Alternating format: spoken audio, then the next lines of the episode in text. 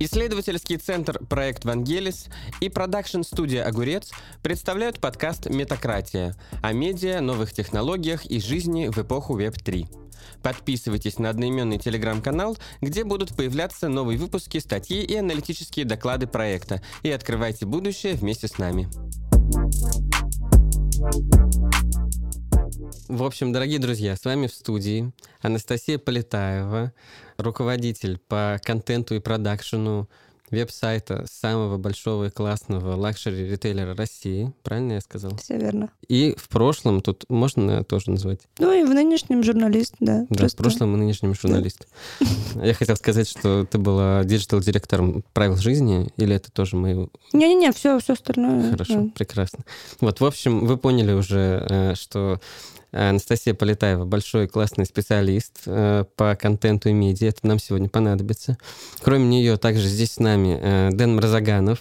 Дэна я давно читаю очень в Телеграме. Оказалось, что у Дэна не один канал, а много. И у них в совокупности сколько? Миллион с лишним э, подписчиков, правильно? Ну, там два с половиной, может, даже чуть больше страшно представить такую армию подписчиков. Ну, в общем, э, Дэн ведет канал Марзаганов про digital э, и рекламу, и еще у него куча других каналов, среди которых есть и каналы про Илона Маска. Серьезно? Целый отдельный канал про Илона Маска? Два канала, да, про Илона Маска. О, я, я бы подписалась. Там 130 тысяч человек читают про Илона Маска. Естественно, он классный. Я Всем интересно. Поражен Чем он живет? Да что я не был подписан до сих пор. В общем, э, с Илона Маска давайте начнем. Он у нас в студии смотрит на нас с э, дымящейся палочкой в руке э, со стены. Вот. Он в новостях, он повсюду. Э, в общем, невозможно никак обойти его, потому что мы сегодня будем говорить про медиа, про контент, про социальные сети, про рекламу. В общем, мы пока сами точно не знаем, но получится классно. В конце мы, может быть, даже придумаем что-нибудь свое, свою соцсеть. Как Facebook, только круче. Хотел начать с того, что Илон Маск постоянно нас э, удивляет новыми заявлениями о своих планах по поводу Твиттера. И э, среди них, э, наверное, центральное место занимает то, что он хочет ну, сделать большой упор именно на подписки, чтобы люди платили за то, что они там имеют какие-то доп-фичи в Твиттере. Какие доп-фичи мы еще до конца не все понимаем. Вот, но, тем не менее, ни один он об этом говорит. Туров тоже недавно ввел платную подписку. Есть здесь явно есть какой-то тренд, потому что почему-то сервисы цифровые не хотят зарабатывать больше, получается, на рекламе, а хотят э, просить пользователей плату за доступ. Давай, Дэн, ты как специалист по Илону Маску, свои гипотезы, э, что заставляет э, э, социальные сети Илона Маска вообще идти на такие шаги? Ну, смотри, Миш, я сразу тебя разочарую. Да, мне принадлежат каналы про Илона Маска, но я абсолютно не слежу за его жизнью. Вот, поэтому я, я тебе сразу могу ответить про как бы подписки. Фактически у Твиттера же проблема с монетизацией платформы, вот, и они постоянно ищут какие-то дополнительные способы монетизации. Илон Маск по какой-то причине считает то, что подписки спасут ситуацию. Да, они как бы диверсифицируют доход, они молодцы, но насколько это будет эффективно, сложно сказать, потому что все-таки люди в России не привыкли, да, платить за контент. В Америке уже вроде как привыкают там с OnlyFans, с э, какими-то подобными сервисами, и платформы тем более их э, как бы внедряют. Инстаграм же тоже внедрил в США систему подписки. А насколько эффективно она будет в Твиттере, ну, это сложно предсказать, потому что мы, опять же, не знаем даже, какую, какую функциональность она будет себе нести. Если там основываться на Телеграм, то, насколько я знаю, там уже больше 1%. Да, больше 1% они получили платных подписчиков, но они нигде этого не афишировали. Это просто по тенденции, которую я видел. Это можно следить, потому что там был телеграм-канальчик, который публиковал отчеты, вот, и мне кажется, что они пробили уже. Ну вот, если отвлечься от Твиттера, да, окей, мы не знаем, что там случится с Твиттером или с Телеграмом, но в целом, действительно, это какой-то уже большой тренд. Многие сервисы так поступают. И вот здесь, э, Настя, было бы интересно услышать твое мнение, потому что раньше, ну, как получалось, ты получал весь этот контент на платформе бесплатно. Ты заходишь на Твиттер, э, там, в Телеграм, куда-то еще, у тебя куча какого-то контента, но ты абсолютно его воспринимаешь, ну, как мне кажется, как комодити. То есть, ну, ты не платишь за это, ты просто, ну, грубо говоря, тебе дают доступ к какой-то инфраструктуре и собирают с тебя данные. А сейчас, получается, ты зачем-то будешь платить. Как, на твой взгляд, это повлияет на то, какой контент появляется на платформах? Я не знаю, мне кажется, что вопрос, э, как получить еще какие-то дополнительные деньги с людей, он э, намного шире, чем для соцсетей. Этот вопрос висит с тех пор, как э, классические медиа, там, не знаю, газеты, журналы и телевидение перестали быть основным источником информации. Да? Ну, то есть э, все перешли на рекламные модели, понятно, диджитальные, но это, в общем-то, и глаз, который, конечно, всем хочется слезть, потому что все время находишься в зависимом положении, но как это сделать, ну, до сих пор так никто и не понял. Потому что платить за контент, ну вот там, там ты упомянул, что в Америке это уже вроде как прижилось, но это же тоже не совсем так, да, ну как бы это Paywall модель, например, она не то чтобы принесла кому-то золотые горы, а те издания, которые ее не используют, они зарабатывают на чем придется тоже. Там я не помню, то ли, вот я сейчас могу ошибиться, то ли у Washington Post, то ли у Financial Times 80% их оборота — это, блин, их магазин вина. Ну то есть как бы тут э, тоже понятно. И одно дело, когда ты платишь за OnlyFans, Mm-hmm. Ты платишь за то, чтобы посмотреть на обнаженных девчонок, это прикольно. Когда ты платишь за то, чтобы чего-то не видеть, как в Ютубе, да, чтобы не видеть рекламу, это прикольно. Платить за что-то, без чего ты, в принципе, и так можешь прожить, ну, там, условно, качественный контент, ну, фиг знает. Не знаю. Мне, я просто, ну, у меня тут нет никакого особого мнения, потому что я не видела ни, одну, ни, ни одного примера в соцсетях, когда это реально сработало. А, обнаженные а... девчонки, э, э, извини, пожалуйста, в OnlyFans, или не девчонки, а мальчишки, это разве не качественные? Нет, это тоже, это тоже, это не, это не новая привычка. Ну, сори, все привыкли платить за порно. Ну, как бы в мире эта тенденция есть. Если ты хочешь adult контент, ты за него платишь.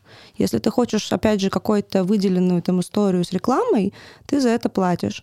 Готовы ли люди платить а, там, где они привыкли получать все бесплатно за какие-то, там, не знаю, более глубокие исследования, еще что-то, я уверена практически, что нет. За какие-то другие развлекательные форматы, возможно. Это как кабельное ТВ, да, условно. То есть у тебя есть общее вещание, и есть там late-night шоу, которое ведет Ургант, и ты за него платишь. Ну, за Ургант я бы сама заплатила. Ну, то есть вот за какие-то такие истории, наверное, да, но за функции, за исследования, за фичеры я не верю, честно говоря. Ну, а за отсутствие рекламы? За отсутствие рекламы, да, наверное. Но тоже вопрос. Э, одно дело, да, когда у тебя видос, и тебе нужно проматывать рекламу. Другое дело, когда у тебя это текстовая какая-то история, ну, промотал и дальше читаешь. В общем, тут не особо. Слушай, знаешь, что мне еще в голову лезет? Если я не ошибаюсь, издание The Guardian, они вообще живут без рекламы. У них только платные подписки. Если я не ошибаюсь, там, может быть, кто-то... У них, по-моему, есть ограничения по количеству статей. По-моему, там можно 20 в день, что ли, что-то типа того. Ну да, у них а, бесплатный материал. Они живут только на донаты вообще от пользователей. Да,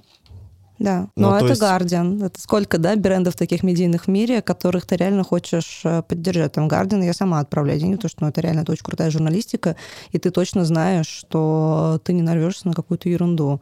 Вообще интересная цифра, которую я как-то видел вот к разговору о том, сколько и за что готовы люди платить. Опять же, это результат социологического опроса, а не какая-то ну, реально... Это э, российский или... Нет, американский, американский опрос. Людей спросили, готовы ли они были бы платить э, за пользование Фейсбуком, э, чтобы Facebook не собирал и не использовал для таргетированной рекламы их данные.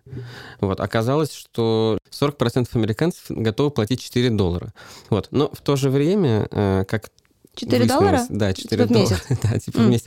Но Facebook, оказывается, зарабатывает на пользователя в месяц э, гораздо больше. Там, типа, 15-16 долларов э, на каждом пользователе Facebook зарабатывает, ну, типа, за счет рекламы.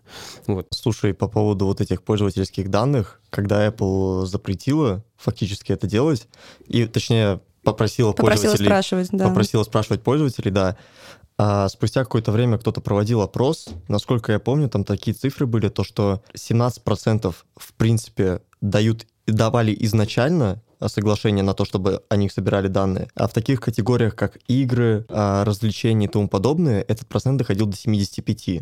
Mm. То есть... Э, и все с этим окей, да, были да, изначально? и в принципе я знаю э, это, конечно, там не, не, не репрезентативная статистика, но там в моем окружении, например, ребята любят смотреть рекламу. Я сам купил подписку в Телеграм и очень расстроен, то, что я не могу смотреть рекламу. Вот. А как ты оплатил ее? Ее русские карты принимают? Там премиум-бот есть, и вот он принимает, М-м. да. Я Да. бы купила тоже. Я хочу, чтобы у меня можно было в папку больше 100 чатов добавлять. У всех, видишь, свои. Но 20 мне, папок. но мне для работы надо, потому что Телеграм мой основной мессенджер, у меня 100 чатов не влезает. А так мне вообще Я тебе покажу. не- Вторую папку сделать можно или можно бесплатно сделать? Не-не, через премиум. А, спасибо, да. Вот, ну, кстати, история про данные тоже, мне кажется, нас э, сильно переносит в тему поколений, потому что э, поколение Z, или не знаю, как теперь правильно называть это поколение, Так лучше, мне кажется, больше не называть. поколение, в общем, ладно. потом. Двухтысячный и позже. Поэтому, да, придумаем потом термин. Поколение, да, родившихся там после 2000 или там после 97 года людей, они как-то охотнее своими данными делятся. То есть, э, более того, даже большая доля этих представителей этого поколения в США, например, они готовы все свои данные отдавать, чтобы даже им какой-то сервис полностью все подстраивал в жизни. То есть, э, типа, на каждый день расписание. То есть, вот Мгм. настолько люди доверяют цифровым сервисам. Вот, но большая доля при этом людей, которые старшего, видимо, возраста, э, наоборот, готовы вот платить. И Дуров, мне кажется, здорово ухватил эту тему, э, что, типа, платить за то, чтобы твои данные не собирали никак не использовали. А вы как думаете, вот сами как пользователю? Ну, для вас а, это прикольная история, чтобы какой-то сервис не собирал ваши данные? Ну, смотря какой сервис. Если Binance бы не собирал, было бы вообще здорово. Не, ну, наверное, смотря какие данные. Ну, то есть это условно... Ну, если бы э, финансовые, да, да. там как бы они могут сдать налоговую, это не очень прикольно. Если это, ну, вопрос там э, децентрализации и анонимности, ну, образно криптовалюты. А если это Яндекс Такси, я не знаю, каждую пятницу я еду куда-то отдыхать, и он мне сразу предлагает первым э, адрес, по которому я собираюсь ехать. Ну да, это круто. Ну, если я пер... ну, каждый... Если это не палево. Ну, Да, это тоже важно, кому приходит notification. Знаешь, бывают разные случаи. Я не знаю, мне просто кажется, что... а, Ну, не знаю, я не верю, что каких-то моих данных нету где-то в интернете. И поэтому мне как-то изначально без разницы. Помните, был какой-то бум несколько лет назад, когда а, сливали хоум-видео что записали тебя там условно с веб-камеры, и потом э, писали, что мы иначе мы разошлем это твоему боссу и твоим друзьям. Я все время думала, блин, ну что? Ну, как бы, ну, вот люди увидят, что там как бы кто-то занимается сексом, а кто-то типа не занимается. Или, ну, я не знаю. Я просто рада, что у меня, короче, не крадут деньги с карты, и вот, вот это вот мой, мой, мой порог. этой камеры. Да-да-да. Например, Telegram, э, на самом деле, вот тоже к вопросу анонимности. Фактически там даже мой номер телефона есть. То есть я, я могу вбить свой юзернейм, и всем выдаст как бы мой... Ну, а к телефону уже куча телефона. всего прикручено А остального, да-да-да, и дальше как всё. снежный ком. да. Ну, вот Илон Маск, он вообще хочет, э, чтобы люди верифицировали аккаунты по паспортам. Давайте О, еще Прекрасно. чуть-чуть вернемся к нему. Не будем весь выпуск говорить про Илона Маска, но все же есть вопрос, который хотелось вам задать. Он, ну, для меня остается загадкой, почему Илон Маск вообще, ну, человек, который, ну, сделал самый крупный, известный, ну, в общем-то, популяризировал электротранспорт. Он сделал классную компанию, там, которая отправляет спутники в космос и ракеты. Он, ну, в общем, много чего сделал первым, и все как бы так, э, э, ну, менял многие индустрии. Там пусть есть сомневающиеся люди, но как минимум он становился знаменем, там, не знаю, этих перемен. Вот почему он решил купить Твиттер. Э, Вот э, он говорит, что он хочет защищать э, свободу слова, и Твиттер недостаточно ее поддерживает, и он говорит, что Твиттер может больше зарабатывать. Как вам кажется, вот этим как-то исчерпывается его мотивация или что-то может быть за этим? Почему вот миллиардеры в наше время покупают э, или создают социальные сети? Ну, Твиттер, в принципе, отличный как политический, так и вообще, как правильно сказать, общественный, со- социальный, социально-общественный, блин, а, социальный, социальная медиа, которая, ну, как бы очевидно влияет на жизни. Я не знаю, зачем он хочет сделать компанию частной. Для меня это абсолютно непонятно. Да, там, чтобы, возможно, принимать какие-то решения, ни с кем их не согласовывать, но, come on, он же Она слишком огромная, мне кажется. да, она, этого. она- она, во-первых, ну, Телеграм, он же тоже фактически частный, ну, по сути, да, но... Но он совсем по-другому все-таки устроен. Да, изначально. тоже. А, мне вообще кажется, может быть, мнение непопулярное и немножко дебильное, но все-таки, может быть, Илон Маск хочет там в президенты и в США заживет. по-новому. Он, к сожалению, родился в ЮАР. Нельзя э, в США избираться в президенты, если родился э, за пределами Ну, страны. тоже прикольно. Президента нельзя, зато могу купить все. Да. Могу купить Твиттер. Президентом Куплю все ваши дома, и вы будете моими гостями. Не знаю, вдруг ему просто нравится Твиттер. Это, это без сомнений. Ну, вот учитывая- просто, ну, без каких-то... Конечно, ну, как бизнесмен, ты, наверное, можешь из любого ресурса, тем более такого огромного, выкачать что-то классное. Ну, а вдруг ну, у него уже есть Тесла, у него уже есть э, SpaceX. Вдруг он просто хочет хобби. Ну, По-пацански, по-пацански. Хочет купить магазин, где он э, мороженое покупал э, в детстве. Типа вернуться и э, всем показать. Просто как вам такая гипотеза? Э, Твиттер — это, ну, как и любая соцсеть, такая фабрика контента. Очень-очень много людей э, бьет по клавиатуре пальцами, создает постоянно какие-то тексты. В общем, ну, инвестирует на самом деле в Твиттер свое время, талант, ну, и создает некий продукт совершенно бесплатно. Ну вот, и мне кажется, что учитывая последние всякие тенденции, связанные с э, пользовательским контентом, с тем, что там какие-то новые миры там э, возникают, созданные пользователями, там, и вот та же метавселенная, мне кажется, что Илон Маск хочет получить доступ просто к куче людей, которые готовы создавать контент и вот как-то им управлять. Ну, это же любая соцсеть так, разве нет? Ну, то, что ты описал, это любой... Мне кажется, если бы Илон Маск был помоложе, он бы хотел купить ТикТок, если честно. Ну, типа то же самое. Кстати, ТикТок как-то сошел немножко, мне кажется, с заголовков новостей в последнее время или Это нет? просто его в России заблокировали. А, У нас много чего сошло с заголовков. Ну, просто э, Ну, они сами себя, они перестали ротировать. э, и, да. Самовыпилились. Самовыпилились, Из, новостей. Просто мне кажется, что раньше соцсети смотрели на пользователей как на ну, людей, которым можно что-то продавать, собирать их данные и, ну, то есть покупателей товаров э, от их рекламодателей. А сейчас, мне кажется, ценность переходит вот от того, что важны твои данные, к тому, что вот важно то, что ты можешь сделать, там, создать какой-то контент, придумать что-то. Нет? Или я просто идеалист и вижу точно? Но я не согласна в том плане, что этому тренду уже, ну, он не новый совсем, ему много лет, и опять же Твиттер, он как бы, ну, я, честно говоря, не знаю, и не видела сравнительную статистику по активным пользователям самых популярных соцсетей, я не знаю, Твиттер, он же не самый большой. Там что-то около совсем. 300 миллионов, по-моему, Ну, активных. не, я имею в виду вот именно сравнительно там взять, не знаю, там, Facebook, TikTok, YouTube, ну вот. Мгм. Ну, как бы, опять же, Твиттер это же на самом деле, ну, это не самая простая история. Это, ну, нужно быть определенного склада человеком, чтобы вести э, микроблог в виде текста, чтобы он был популярным, и тебе этот сам формат тоже подходил. И все их эксперименты с другими форматами контента, они же не особо прижились. Он все равно так иначе остался текстом в основном. А, Поэтому я на самом деле все еще склоняюсь к своей мысли о том, что Илону Маску просто нравится. Ну, то есть, как бы ему нравится его вести, ему нравится его читать, и он его понимает. Очевидно, что какие-то другие, может быть, более современные прошу прощения за это слово, а, там форматы, опять же, как видео, микроблог, как ТикТок, он, может быть, ему не так близок. Есть, а, не знаю, тот же самый Инстаграм. Понятно, что Инстаграм ты не пойдешь, не купишь, потому что это Цукербер- Цукерберговская история. Но как бы а, если бы Илон Маску нравилось фотографироваться, может быть, бы он попытался Инстаграм купить. Откуда мы знаем? Ну, Просто это не его история, мне кажется. А Facebook он вообще не любит. Э, Удалил даже страницу Теслы и, по-моему, всех своих брендов из э, Фейсбука. А, Илон Маск удалил? Да, А. Илон Маск удалил, сказал, типа, а что мы вообще делаем в этой бумерской соцсети? Ну, Вот. блин, ТикТок, сори, тоже бумерская соцсеть. Уже, да. Бумерская.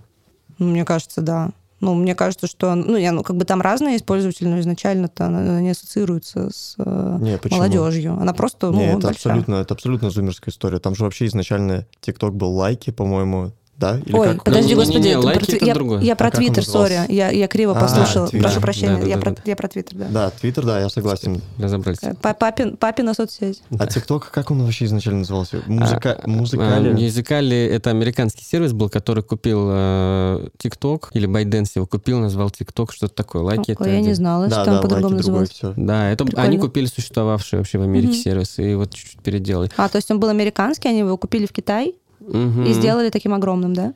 Ну, как-то так Нет, произошло. был китайский ТикТок, э, который назывался там музыкали, только по-другому Мгм. как-то, я не помню точно. Потом США э, начали гнать на ТикТок за то, что они собирают данные, и это вообще небезопасно. И Трамп, по-моему, поставил ультиматум, то, что кто-то должен выкупить э, долю в ТикТоке. А, это я помню. Да, Вот. да, да, не так давно и было, да. по итогу, как бы, США там, по-моему, кто, Oracle, да, по-моему, купил Мгм. Какую-то долю в ТикТоке, и все. И вот они теперь хранятся там как бы на серверах э, компании США, и все окей.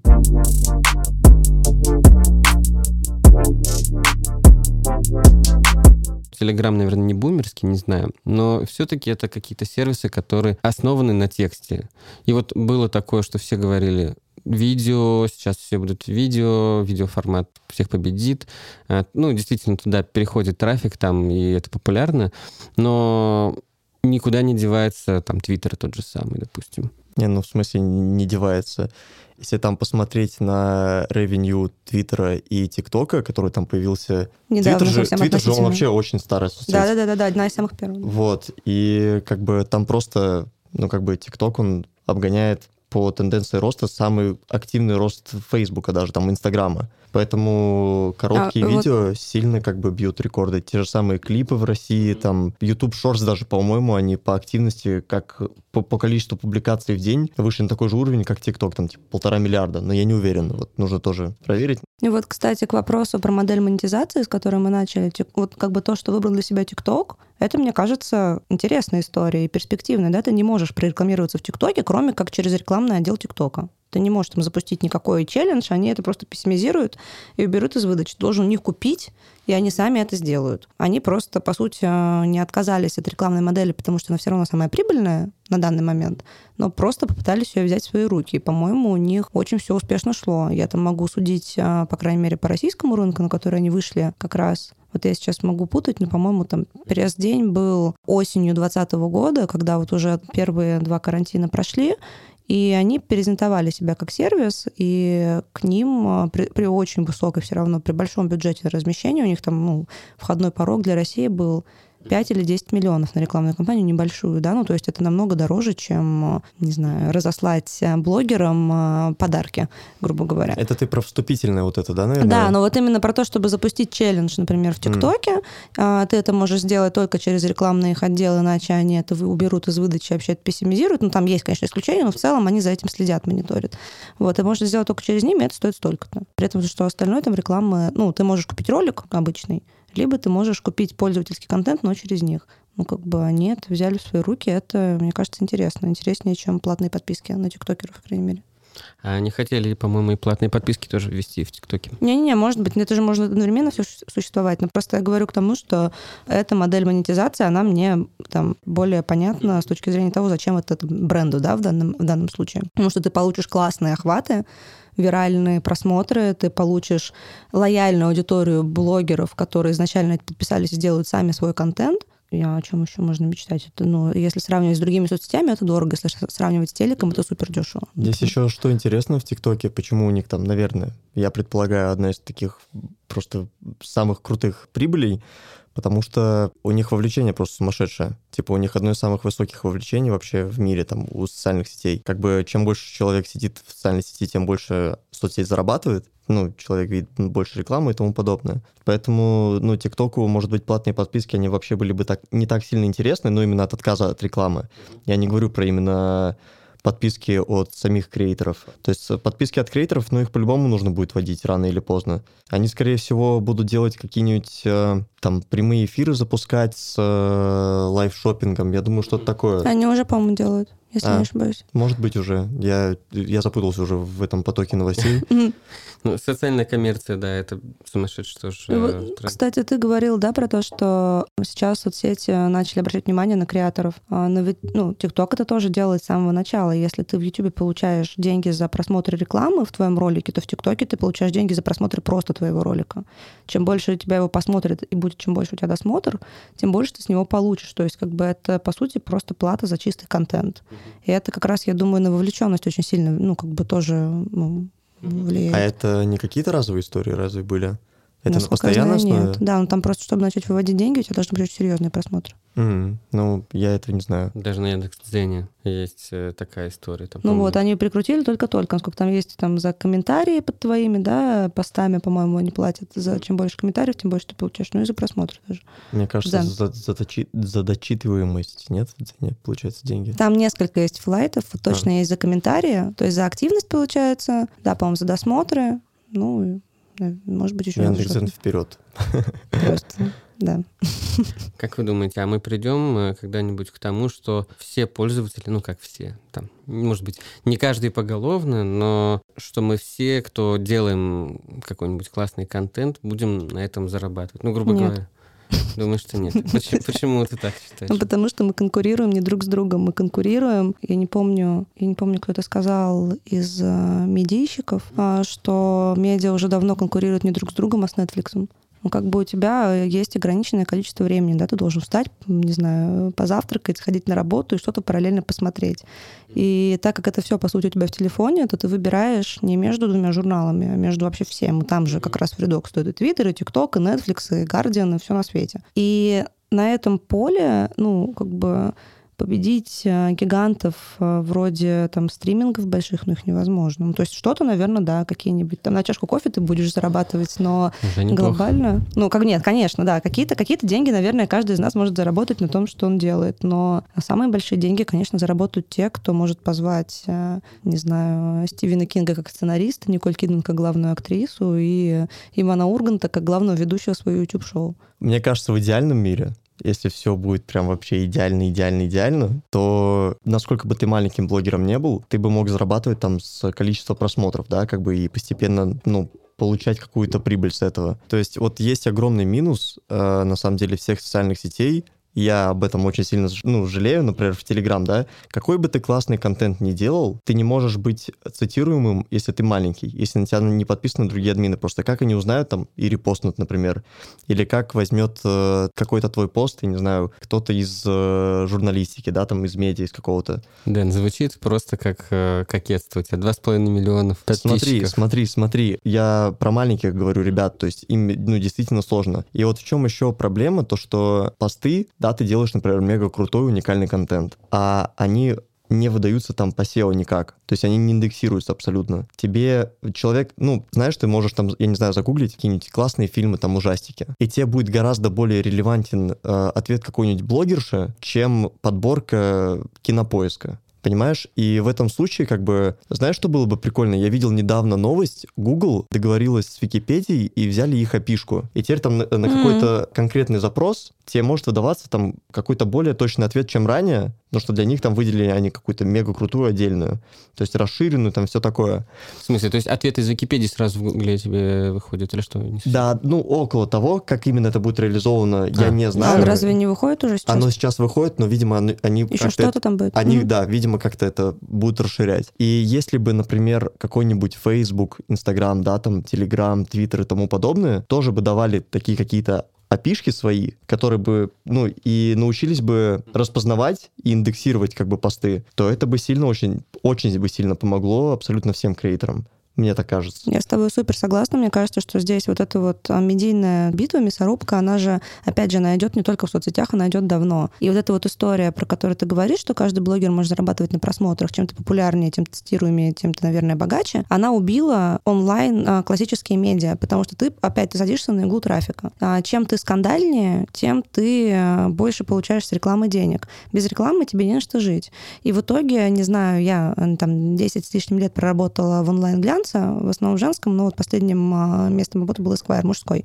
Неважно, какое бы у тебя ни было благое начинание, ты в итоге оказываешься в зоне 25 образов, располневшей Рианы, потому что на это кликают. Это все равно становится кликбейтом. Ну, как бы, а как? Тебе нужно на что-то жить, тебе нужно продавать медийку. И вот здесь, мне кажется, как раз ответ лежит в каком-то сложном и очень удачном технологическом решении. Вы должны найти айтишники, а не Илон Маск, и не медийщики, чтобы был какой-то инструмент, который позволяет диверсифицированные каналы объединить в один и вот как раз использовать те данные, которые мы отдаем, или еще что-то, не знаю. Мудрость того, Просто смотри, по. Сделать сути- это одним каким-то флоу Да, смотри, как прикольно получается. Фактически, YouTube, он же как начал гораздо сильнее развиваться, потому что в Гугле начали на запросы выдаваться видео, да, да, да, да, да. а они же не выдают больше ничего. А представь, там на твои запросы были бы как бы и, другие соцсети. Все, чего ты хочешь, да. И Ну, блогеры, и все вместе. да. Мне кажется, мы поисковик просто новый придумали, который Мне на кажется, любые запросы... кто-то другой тоже придумал. Надеюсь, что они его уже тестируют. Ну, Если не придумал, он сейчас услышит нас и точно Нужно придумает. продать идею Илону Маску. Паша Дуров, давай. Паша, вперед. Вы представляете, поисковик, который только из соцсетей дает, от- из соцсетей дает. Вот я реально думал, Мне кажется, было бы очень весело. Очень весело. дорого. Звучит как очень дорого. Но было бы классно, да.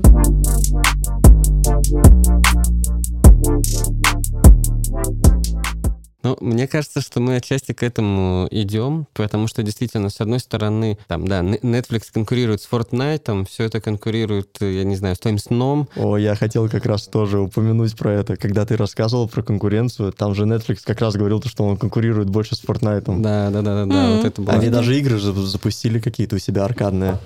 Наверное. Netflix, А, да. да, да. Ну, короче, этот инструмент, про который мы говорим, а, он же на самом деле в обе стороны работает. Тебе как пользователю удобнее и, соответственно, тебе проще продавать рекламу. И при этом, если ты креатор, неважно какой, ты можешь быть издательским домом, можешь быть блогером, ты можешь нормально посчитать действительно свою статистику, потому что сейчас даже посчитать реальные качественные просмотры, досмотры, только это невозможно. Ну, то есть что, что мы считаем? Мы берем в, в один котел, скидываем наш сайт, наши соцсети, все расширы или как? А вот если меня заскринили, например, и выложили в сторис, это считается охватом? Вообще да, но как это посчитать, это невозможно сейчас посчитать. И этот инструмент, если он будет выглядеть так, как мы сейчас тут за этим столом придумали, он как бы будет работать в обе стороны. Он позволит там креаторам слезть с иглы чистых просмотров, которые вот, ну, в Google Analytics, да, тянутся, грубо говоря. И при этом ты как пользователь получишь намного более качественную выдачу. Вот. И, наверное, как бы было бы классно, если бы кто-то умный этот инструмент всем предложил, и все бы начали на нем дружно зарабатывать. Вот э, самое обидное, что когда тебе приходят такие классные идеи в голову, потом действительно оказывается, что кто-то умный одновременно с тобой подумал и, и сделал. Мне кажется, мы к чему-то такому обязательно придем. Я думаю, что уже вот, ну, серьезно, это не шутка. Мне кажется, что какое-то количество стартапов в Силиконовой долине занимаются вот прямо сейчас как раз этим. Ну, типа, это сто процентов так. Я, ребят, там этот миллиард китайцев сидят, Миллиард стараются кита- По левую руку Силиконовая долина, по правую руку сидят китайцы, и вот ровно этим сейчас занимаются. да. И Индия, кстати. Ну, вот эта индустрия, она подчинена была всегда, мне кажется, тоже индустрии рекламы. То есть там вот есть такой термин social listening, то есть э, те, кто там вот собирают данные из соцсетей, кто о чем говорит, э, выявляют тренды. Ну, в общем, это популярная тема, медианалитика. И бывают разные очень продвинутые инструменты. Вот, но они все это делали для рекламодателей, ну, или там для агентств, которые рекламу размещают. Вот, а сейчас, мне кажется, что у людей больше появляется интереса, ну, грубо говоря, у самих друг к другу. Вот эта экономика креаторов, то, что называется, а, действительно, да, уже давно user-generated контент как явление существует, и вот соцсети и прочее, но есть ощущение, что вот именно сейчас какая-то возникает реальная ценность в этом. То есть OnlyFans, да, там обнаженные девчонки и мальчишки, не будем забывать.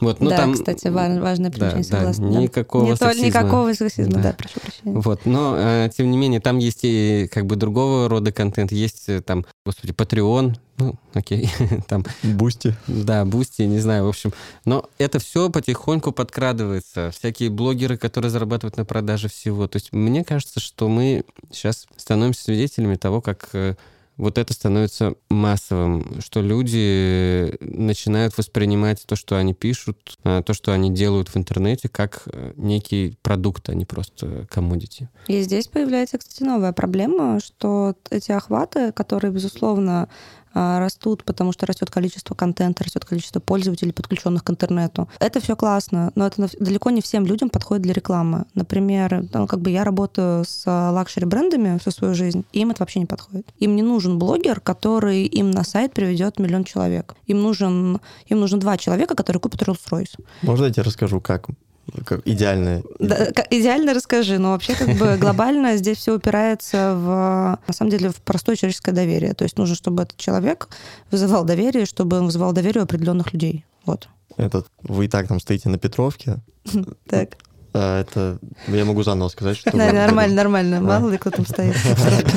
Да вы просто стоите, там, пьете кофе. А, Вот. И, и вы, по сути, берете там, покупаете здание в какой-нибудь метавселенной на каком-нибудь мега дорогом районе. Вот, и к вам там Snoop Dogg заезжает, покупает одежду, заказывает онлайн. Там же тоже как бы сумасшедшие просто цифры по аналитику шопинга Да. и, в принципе, по росту оценки всей метавселенной. Что-то я видел там 5 триллионов А, да. 30-му, что-то Одна из такое. А, это прогноз. оценок. Не Да. сейчас Да. же, да, еще? Не сейчас, да. А шопинг там 500 миллиардов, если не ошибаюсь, Я вообще очень верю в виртуальную одежду, всю эту историю. Ну, мы уже давно одеваемся для Инстаграма. Как бы Мгм. нафиг это все иметь Боже физически. Я реально как-то раз... Есть такой сайт Артисант, по-моему, называется, или как-то так.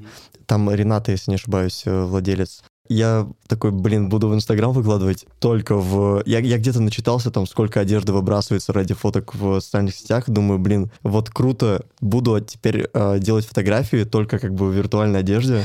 Купил себе несколько там э, луков. У меня еще друг там ведет канал по digital одежде. Выбрал себе, купил его там немножко одежды, ну, чтобы он там тоже э, не бедствовал. Чтобы голый не ходил. И сфотографировался, мне присылают, боже, такая отвратительная фотография, это просто нечто.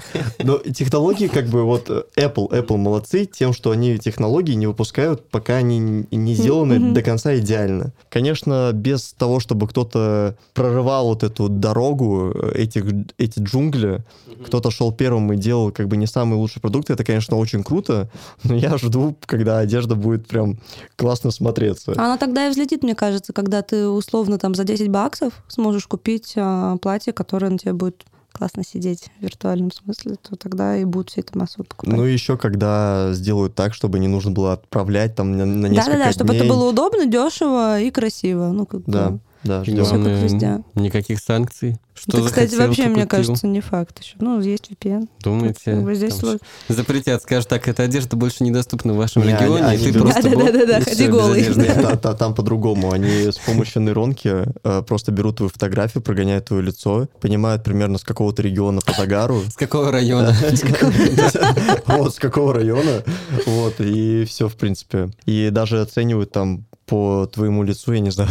Ладно, я уже Не, подожди, закапываюсь. это реально все происходит? Они Нет, нет, нет, а, нет. Это, ты, я поняла, это, Это ты я предполагаешь. футуристично. Нет, футуристично ну, смотрю ну, на ну, ситуацию. я видел такое, да, когда фотку загружаешь, он говорит, вы на 30% монгол, на 12%. Ну, И помните? Нет, ну, вообще у вас московский загар, да, московский загар. Ну, история же вполне реальна. То есть, ну, два годика и все, ребят. Ну, мы явно к этому движемся. Тут мы затронули э, тему метавселенных и одежды в метавселенных, их экономики. Вообще говорят, что видеоигры — это новые социальные сети. И вот э, это уже, считай, видеоигра и социальная сеть, половина метавселенной, по-моему, уже тут есть. Добавить еще немного ингредиентов. Каждый пока по-разному воспринимает, что такое метавселенная, но вот эти два, по-моему, более-менее всех объединяют. И, э, соответственно, мы снова здесь э, как-то сталкиваемся с темой контента и то, как его люди создают, потому что как раз-таки главное обещание метавселенных, как я понимаю, по крайней мере, оно заключается в том, что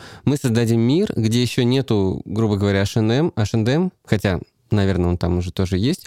Но, типа, вы- Подкрадывается туда, Да, на да, мягких да, лапах. да. да. но вы можете научиться там пользоваться программой, создавать там свою одежду и стать модным модельером, а, потому что, ну, в метавселенной еще нету а, как бы барьеров выхода на рынки, строишь э, дома, одежду создаешь и прочее. Вот, то есть, как вам кажется, а, может быть, э, вот эта история про метавселенные, она как раз э, сейчас сподвигает, ну, как раз-таки подогревает интерес э, к соцсетям, к, в том числе, да, что типа Не понимаю, какая связь. ну, можно взять соцсеть э, там и на ее основе, ну, этой пользовательской базы что-то надстроить, э, добавить. Она же туда не перетечет, эта база. Это же просто ты можешь, ну, мне кажется, что, что сейчас большинство людей используют метавселенные как дополнительный пиар-повод пока что. Ну, то есть пока там нету своей активной базы людей. Она есть. Ну, в Есть. смысле, она просто может... Ну, ладно, окей, может быть, я не Там права. же есть э, как бы определенные миры, Мгм. наподобие Децентраленда,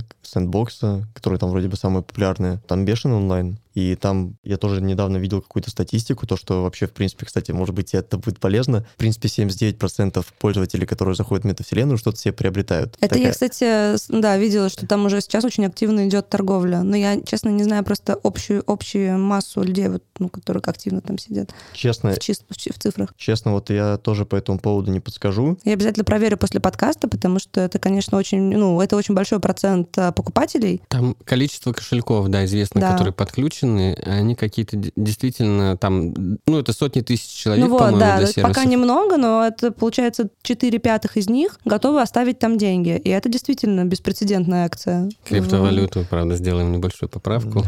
Ну, какая разница, по сути. Вот деньги есть деньги. деньги. А, блин, кстати, проблемы, э, по сути, тоже для вас. Сегодня же запретили принимать оплату в крипте. Ну ладно, в принципе, там это можно обойти, я уверен. Я думаю, Вот, мы... там Д- Доминос Пицца как-то принимает оплаты, вряд ли в криптовалюте. Ну, а Ну, за что- виртуальную что-то одежду можно? За виртуальную Я думаю, нет. Но если у тебя компания зарегистрирована в России, и ты официально ведешь свою деятельность, то нет. Мне кажется, там столько можно всего намного более прикольного сделать, чем одежда, честно говоря. Метавселенная в целом это история про co-creation, про то, что люди могут там что-то сделать, цифровой какой-то предмет, не знаю, дом или там, ну, у меня, видимо, бедная фантазия, я только дом и одежда, в общем. Вот, машину можно еще. Ну, можно какой-то арт-пис создать О, там. арт-пис, да. Создал и продал, и получил за это, ну, реальные деньги, которые легко там конвертируются, везде продаются.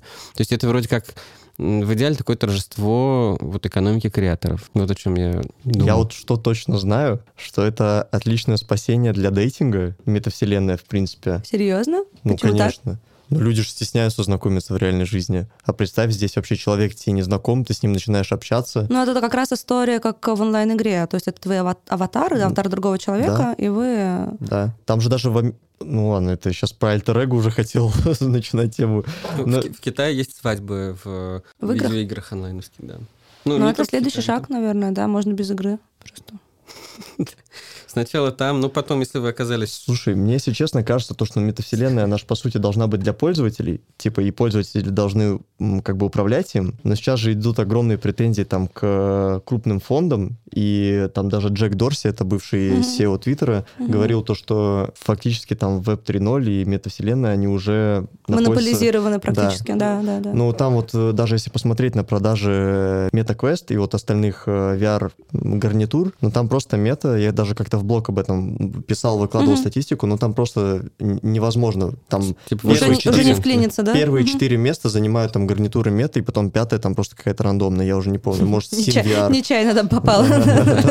Вот. Но сейчас Apple, может быть, придет там, разнесет. э, Ну, Apple тоже как бы не то чтобы малыш, да? Это, э, опять э, мы имеем новую вселенную, где Apple соревнуется с Мета. Ну, как бы спасибо большое. Да, но просто я к тому, что э, на самом деле, если ты не какой-нибудь мистер Бист или там Дэвид Добрик, я не знаю, или Райан, вот этот вот малыш, ты как вот, ты придешь и будешь создавать свой мир, тебе все равно его нужно раскручивать, как-то тратить на это, на это деньги, э, тебе нужно как-то привлекать пользователей. Либо ты должен быть гениальным разрабом, потому что здесь же порог входа тоже высокий, либо в виде компетенции, либо в виде денег. И как бы еще на привлечение тебе нужны. Вот это, кстати, очень классная штука, что здесь в ряд креаторов как раз встают наконец-то ребята с IT-бэкграундом, да, потому что до этого все-таки диджитальную среду занимали довольно олдскульные контентчики, да, это фото, видео, тексты. Ну, там, в разных вариациях, так или иначе. А то, что здесь вообще-то выходит на первый план те, благодаря кому мы вообще пользуемся интернетом, кодеры, да, айтишники, это, мне кажется, очень круто. И вот с этой точки зрения это, конечно, беспрецедентная акция, что э, у тебя код становится код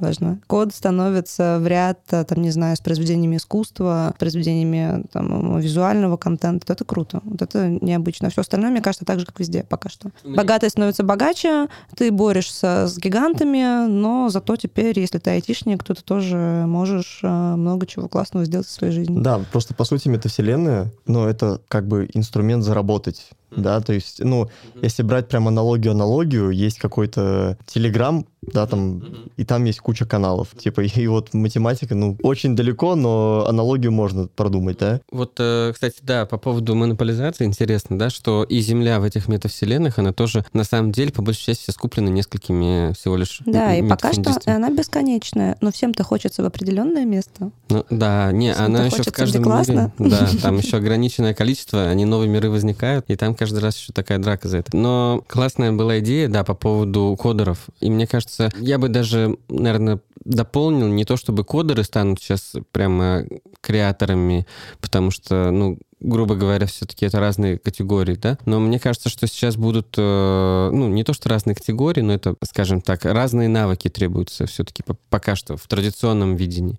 Но вот компетенции на стыке этих э, вещей, то есть технологические Ну и, да, например, там, не знаю, связанные с искусством. 3D-дизайнеры всякие, вот эти вот Да. ребята. Ну это, ну, это да, это- ну, опять же, вот сейчас а, мы видим, что там происходит в мире и в России, и все наблюдали сейчас, как в ситуации, когда огромное количество людей задумались о релокации, либо поиске хотя бы работы, где где-то еще. IT-профессионалы как раз э, просто с ноги зашли в креативную индустрию и, по сути, стали самым, э, самыми хантимыми людьми вообще из России, потому что, ну, блин. Ну, а кто еще? Это, как, как там может быть Ну, по-другому? как кто еще? Ну, если ты посмотришь, допустим, на волны иммиграции 20 века, то было по-другому. Это не, были, не, не, ну, как бы, а, это первый раз в мировой истории такое, когда наравне с художниками, писателями, там, не знаю, поэтами, тебя очень хотят, потому что ты кодер. Ну, как бы 20 лет да. назад, 10, это невозможно было представить Ну, просто здесь э, прикол в том, что они как бы говорят на языке просто на одном. То есть я считаю то, что они даже не меняли страну. Да, да, да, да. Но да. им без разницы абсолютно, как бы где работать, на кого работать, если у них как бы компетенции крутые, они всем нужны. Мне, кстати, говорили, что есть все-таки немножко разница, что, допустим, у, у индийских программистов есть свои какие-то ну, национальные. Да, Стилистика, да, понятно, у всех разная, но ты можешь как бы перестроиться. Переучиться. Ну, в общем, ну, архитектуре кода, типа, ее поменять можно. Главное, что IT is the new sexy.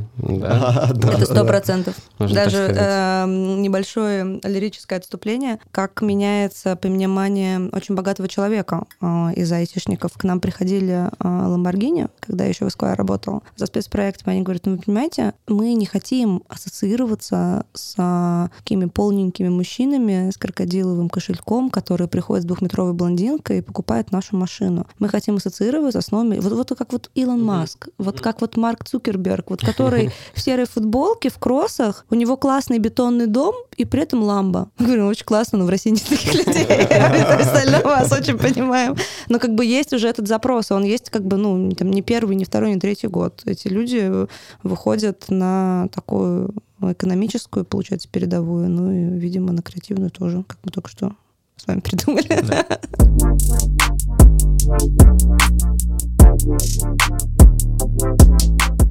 Мы сейчас затронули, да, эту тему. Видеоигры вообще сами как играете? Э, кто-то из вас? Активно.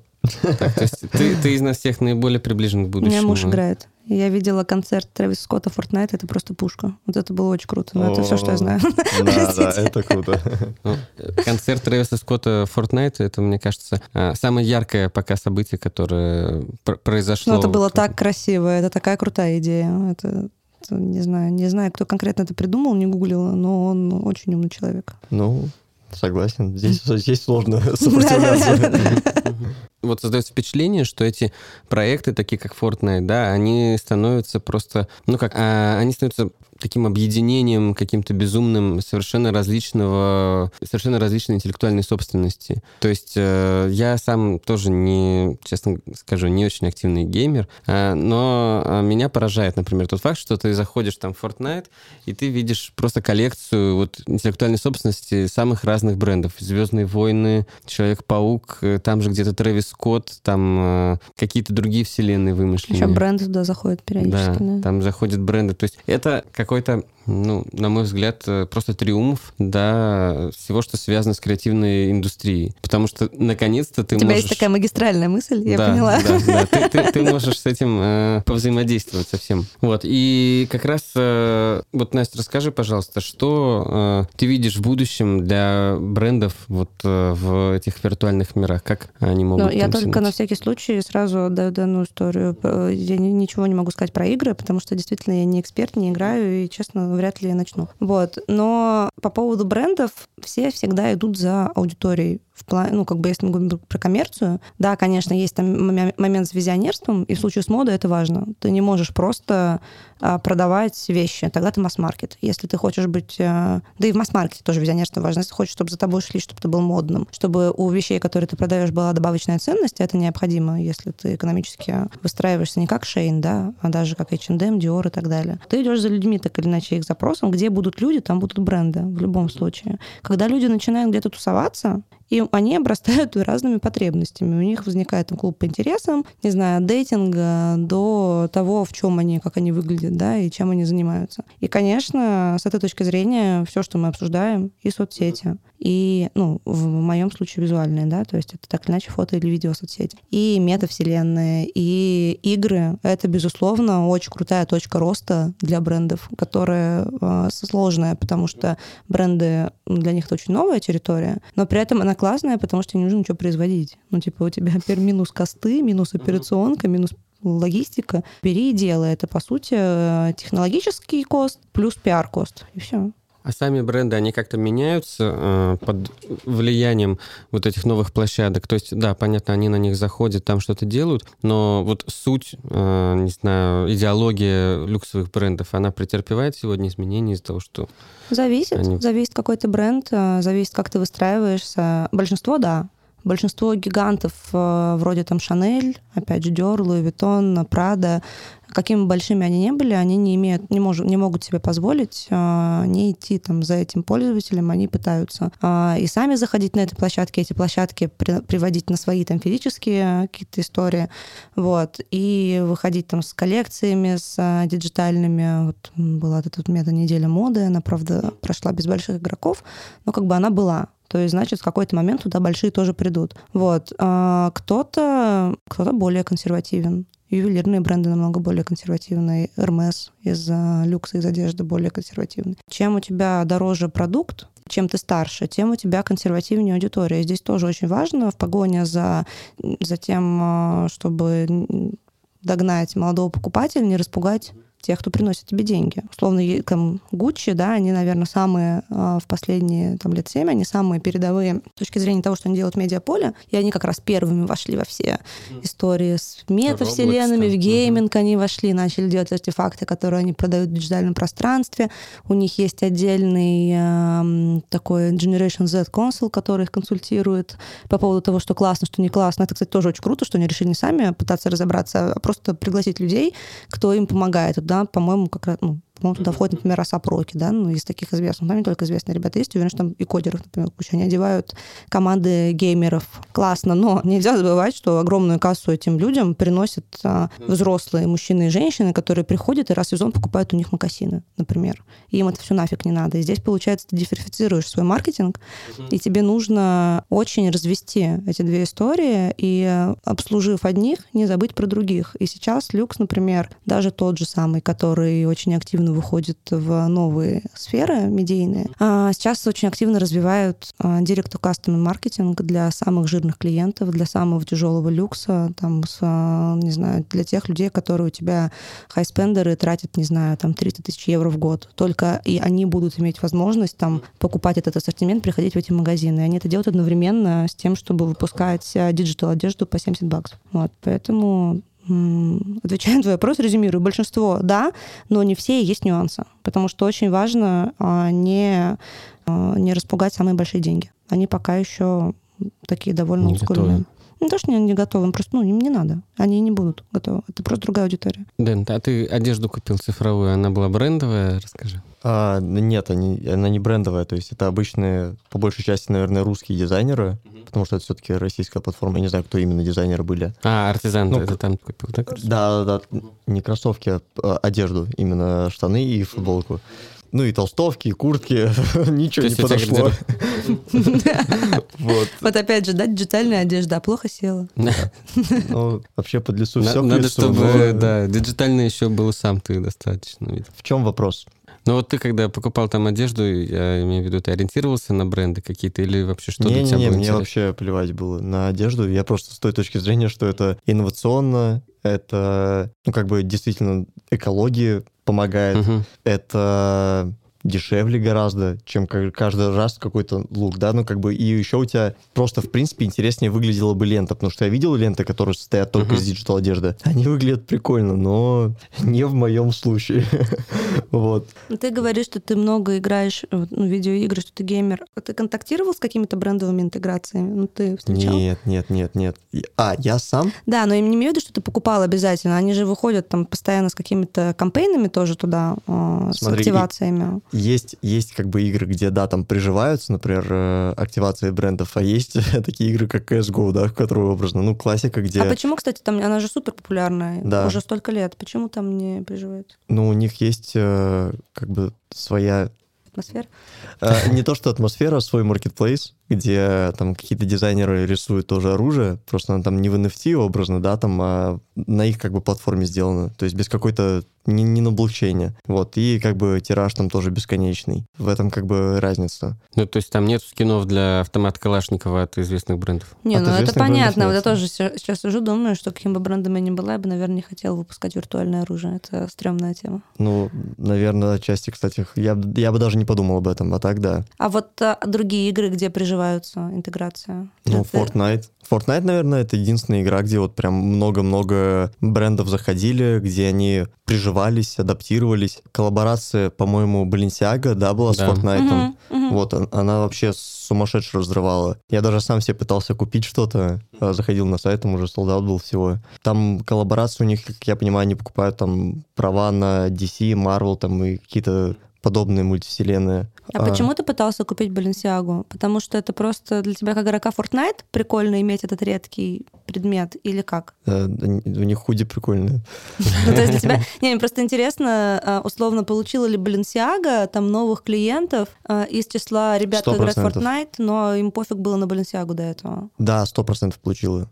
Получили, ну, сто процентов. Просто есть среди лакшери брендов такой миф, что молодые, конечно, классные, но у них денег нет. Но вот мне кажется, что это не совсем так. Ну, вот через 10 лет особенно. Не-не-не, я думаю, что уже сейчас, ну, как бы, если у них нет денег, то Они а на что тогда родителей. одевается вся тусовка, там, условно, Моргенштерна и там более, ну, как бы у них есть деньги, они просто по-другому их зарабатывают, и, наверное, может быть, не в таком количестве, как у олигархов пока, но как бы если в ко- коллаборации Fortnite так быстро разлетелась, я просто не следила вот именно за sold out'ом, то значит... э, Да не-не, там как бы Всё в порядке, а- да. абсолютно объективно, там все очень хорошо. В- Эта коллаборация там мега выручки принесла. мгм. Поэтому, ну и помимо того, что это просто выручки, это же огромное количество публикаций в СМИ. Да и в Да, принципе, пиар-охвата, да. да, в принципе, вот это весь хайп вокруг NFT и метавселенной, она дала возможность брендам просто получить бесплатный охват. Потому что самим медиа было выгодно, они пишут, хоп, их все начинают расширивать, типа. И одновременно как бы самим там компаниям, которые выпускают NFT, это мега выгодно, или компаниям, которые заходят там в метавселенную, делают какую-то выставку или какую-нибудь, просто любой ивент производят, все. Да, в какой-то момент ты мог сделать что угодно, и это бы залетело. Да, Да. да, сто процентов. И о тебе пишет там каждое второе тир-1 издание в мире. И это же тоже легко, кстати, конвертируется в деньги. То есть любой медийный охват легко посчитать в деньгах. И получается, что ты тоже, в общем-то, не потратив ничего, Да, заработал много. Я об этом как раз и говорю, да. А, сори. А, Настя, как ты думаешь, не боятся ли, вот прям по-серьезному, не боятся ли производители модной одежды или там ритейлеры, что деньги перетекут из э, покупок вот реальной одежды, в которой люди ходят по улицам, в покупку цифровой? Деньги-то вот в кошельке ограничены. Не думаю. А, Ну, во-первых, когда это еще произойдет, Ну, во-вторых, через 10, например, лет. Я не думаю, что в нынешней ситуации в мире, когда у тебя что ни неделю это новый прикол, бренды боятся чего-то через 10 лет. А, Ну, во- слушай, это пока что настолько вилами на воде. Ну, наверное, наверное, финансовые аналитики а, каких-то больших, не знаю, большой пятерки все время про это думают и разговаривают. Наверное, они консультируют бренды. Но глобально, конечно, нет. Потому что, во-первых, это как это как интернет и книжки. Тебе прикольно сидеть в соцсетях, но ты еще можешь параллельно что-то смотреть, не знаю, смотреть и читать, и что-то еще делать. Тебе одежда, она все-таки нужна, чтобы в ней ходить. Наверное, если когда-нибудь мы окажемся в антиутопии, как а, в этом, господи, Валле, У меня все меньше сомнений, что мы однажды окажемся. как где будем все сидеть мы лежать в капсулах, Да, да, подключенные к каким-то капельницам и все время только покупать цифровые продукты, наверное, да, но это явно не через 10 лет случится. Поэтому пока что нет, это настолько несопоставимые пока деньги все равно. Ну, как бы у модной индустрии одни из самых больших оборотов вообще, это одна из самых богатых индустрий в мире, которая что-то продает. И, конечно, ну, это не, не, не год, не два, не три, чтобы деньги перетекли. И опять же, даже если они перетекут, ты же экономишь, ты не производишь вещи, ты их не возишь, тебе не нужно их продавать физически. Так что там может быть ревенью у тебя в процентах больше получается. Надо считать. Ну и нет такого, то, что ты этот рынок же просто покидаешь. То есть Конечно. ты тоже идешь за ним. Да, Но да. на самом деле, может быть, я, конечно, не прав, но там пока все машины мира там идут к какому-то развитию мега-супер-пупер, там Mercedes, BMW, там каждый день технологии. А Rolls-Royce, конечно, тоже не отстает, но он круто выглядит, как бы классическая машина. Если И бы у он считается был... классным, да. Да, если бы у меня был выбор, я бы на Rolls-Royce поехал. Ну вот, кстати, с машинами тоже хороший пример. Ну, есть там электроавтомобили, да, грубо говоря, есть обычные. Конечно, электроавтомобили рынок так растет каждый год. Ну, блин, обычных тоже дофига. Денег вообще у людей очень много, друзья, хочу вам сказать.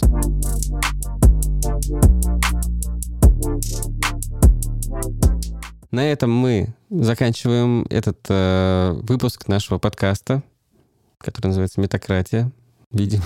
О, И э, что ж, спасибо вам, что были с нами. Спасибо, Настя, тебе. Спасибо, Дэн. Вам спасибо, очень очень, да, интересно. вам было. спасибо большое. Да, верите или нет, мы в первый раз все друг друга видим, но, по-моему, получилось классно. Мне тоже Так. Классно. С почином.